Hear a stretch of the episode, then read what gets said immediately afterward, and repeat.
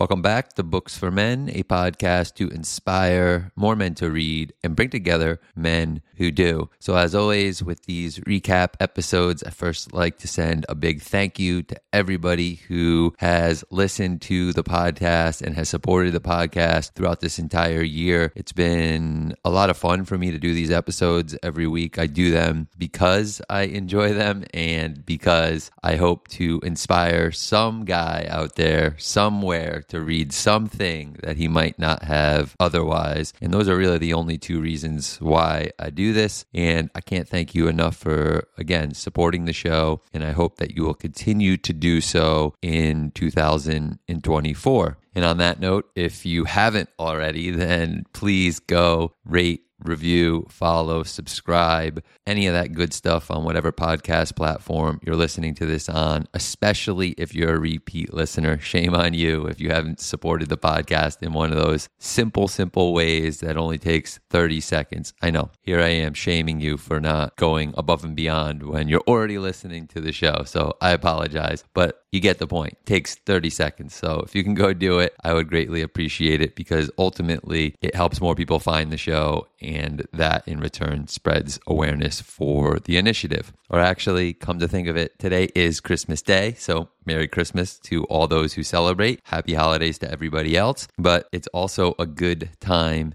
to mention it perhaps to a family or friend. You're going to be running into a lot of people you don't see. Maybe somehow you could drop in there that you've been listening to this show about books. I think you might like it. Hey, I'm just saying, might be a good conversation starter. I'm not biased or anything, but anyway, enough of me pitching my own show here or trying to convince you to do so, I should say. Let's get on with the recap. Actually, before we do that, just two quick things. One being that next week there will not be a new episode. I know, I know. But last year I did the same thing. I took the first week of the year off, and I'm going to probably make that a trend as we go on here year after year, assuming that I do this year after year. I'm anticipating I will, but you know, anything could happen, I guess. Anyway, there won't be an episode next week, but the newsletter does come out on that day, the first of every month. And Next Monday will be the first of the year, of course. So if you're interested in signing up for that or getting that edition, please remember to go to booksformen.org and you could sign up there. For anybody who is already receiving the newsletter, you will recognize something new this month. So I have summaries that are going to be added to the edition that's coming up. I also added these summaries to the website. So if you're curious as to what those summaries will look like, then you can go check them out on the website. They're pretty cool. They're just a high level overview of each episode. And we actually have AI to thank for that. It's a program that actually listens to the episode and comes up with with these nifty little summaries. I tweak them a little bit, obviously, here and there, just to make sure that they do, in fact, hit on the major themes or parts of each episode. But it's a cool service, it saves time, and also, more importantly, for you, the listener, it provides you with a little snapshot of what each episode is about. Okay, now let's move on to the recap for December 2023. It was a three book month. We had two nonfiction books for the month and one work of fiction. So let's start actually with the work of fiction.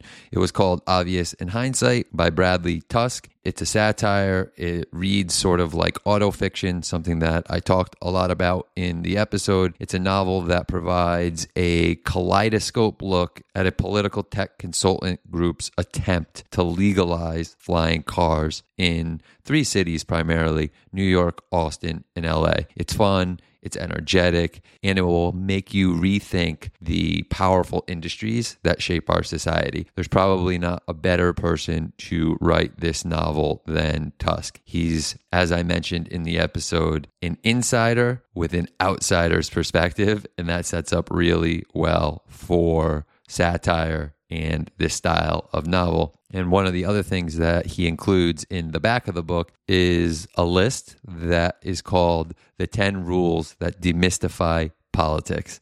So I think for many, it will be eye opening or entertaining or I don't know. It could be a lot of different things to a lot of different people who come at this from the varying ways that they do and their preconceptions and ideological perspectives and the way that they see things. It might offend or it might confirm. I don't know, but it's interesting either way. And because of that, I will be featuring the entire list in the newsletter that comes out next week. All right, so now let's move into the first nonfiction book for the month, and that was A Million Little Pieces by James Frey. So it's a memoir or a novel, perhaps. I guess it's up for debate. And if you go back and listen to the episode, then you'll understand what I mean. It's about the author's six week stint in rehab for alcohol and crack addiction. But the big reason why I wanted to share the book was to discuss the ever interesting topic to me of blending fiction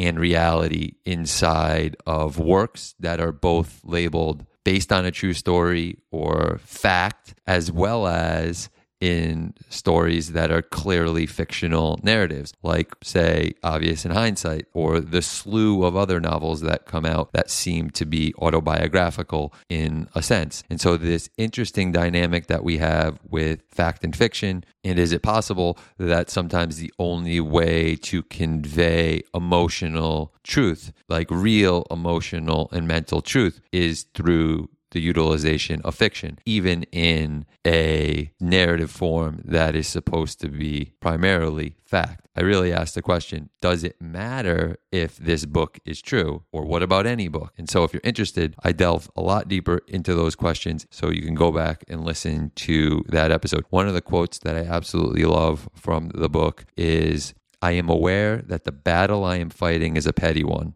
but I am also aware that in order to win that which is great, you first must win that which is small.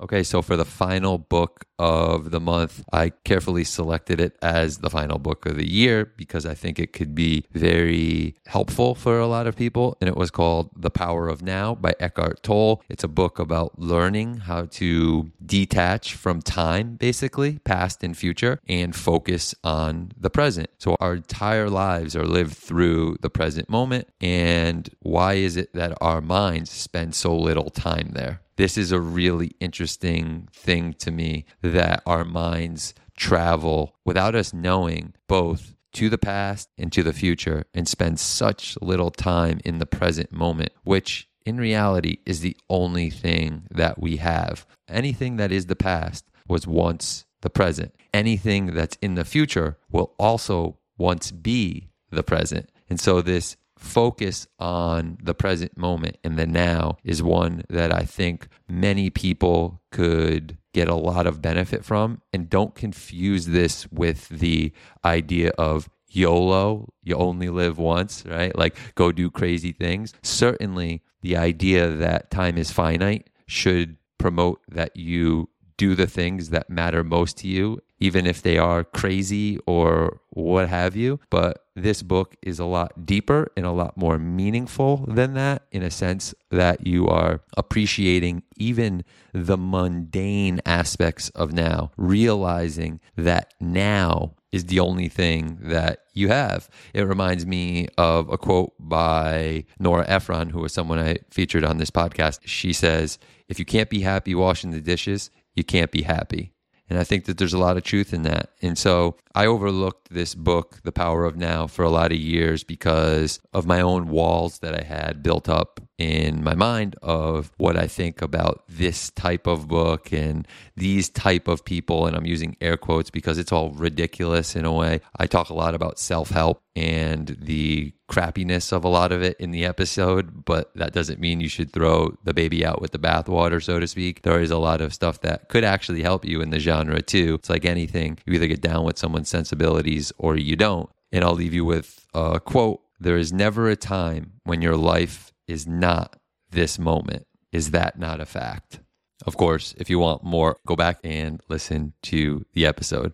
So that's all I've got. It is a wrap, not just for this episode, but for the year of 2023. So again, thank you so much for being a listener. I want to wish everybody a happy, safe holiday season and a great new year, right? I hope all of your resolutions come true. And I'm looking forward to bringing Books for Men into 2024. I have some pretty cool stuff planned for the year. Probably double down on promotion, start up some interviews, maybe some different solo episodes that are more listicle like. I don't know. I'm playing with a lot of different ideas. But either way, I appreciate you. And if you want to connect with me, you can always do so at Douglas Vigliotti on Instagram. It's the only social media I have. And of course, for more information, you could always visit the website booksformen.org.